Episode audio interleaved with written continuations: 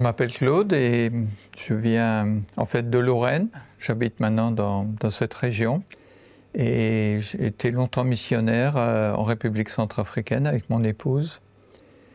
Euh, nous sommes revenus en 2006 avec euh, toujours un, cœur en fait tourné vers les, les, autres populations, les autres cultures. Et donc j'ai cherché encore à m'impliquer dans, dans ce travail enfin, de contact avec euh, ces populations.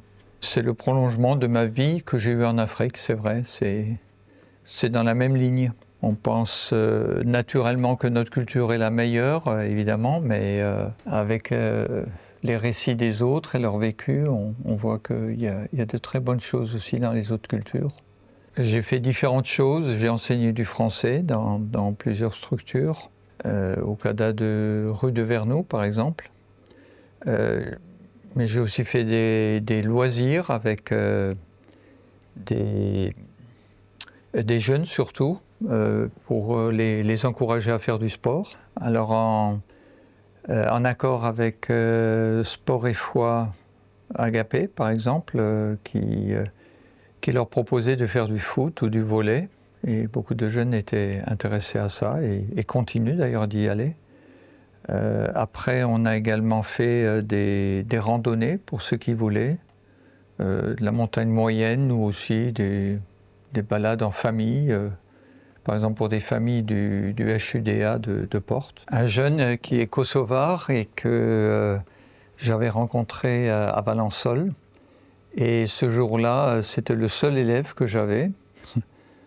Alors, on, a, on a tout de suite parlé un petit peu enfin surtout lui, de, ce qu'il préoccupait. Et à ce moment-là, ses, enfants étaient placés dans un foyer, étaient séparés de sa femme, et donc euh, c'était une souffrance pour lui de ne pas, avoir ses, enfants.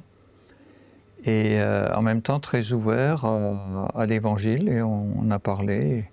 Et le soir même, je l'ai invité à une réunion, sur la mission d'ailleurs, il est venu, et alors qu'elle est musulman.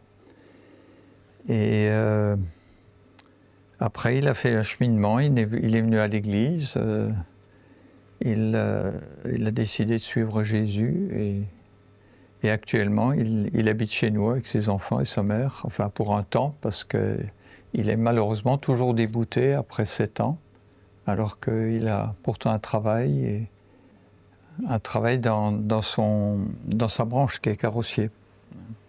C'est vrai qu'en en Afrique, euh, on était essentiellement en, contact avec euh, un pays enfin, qui comporte beaucoup d'ethnies. Euh, J'ai eu l'occasion de voyager dans quelques autres pays. Mais maintenant en France, je rencontre bien plus de nationalités que je n'en connaissais sur le terrain africain. Et par exemple, je, je suis vraiment touché de, pouvoir parler à des Afghans alors qu'aujourd'hui on sait que c'est vraiment impossible d'aller là-bas, ou des Somaliens, alors que je sais que des, des missionnaires ont été tués simplement parce qu'ils annonçaient l'évangile en Somalie ou en Afghanistan. Et aujourd'hui on peut leur parler. Et je trouve que là on a une occasion vraiment extraordinaire de, de leur parler librement, sans danger. Il ne faut pas qu'on rate ça et je dirais même ceux qui doivent euh, retourner un moment, mais au moins qu'ils entendent l'évangile dans ce pays, qu'ils qu aient l'occasion d'entendre. Il ne faut pas. Euh, beaucoup, quand ils viennent euh, en Europe, ils ont l'impression qu'on on est un pays complètement déchristianisé. Et le Kosovar dont, je parlais, le soir même, il a dit à une réunion, mais jusqu'à présent, dans tous les services sociaux, on m'a dit qu'il n'y avait pas de Dieu, on refusait cette idée, et là j'entends quelqu'un parler de Dieu. Et ça l'avait vraiment marqué.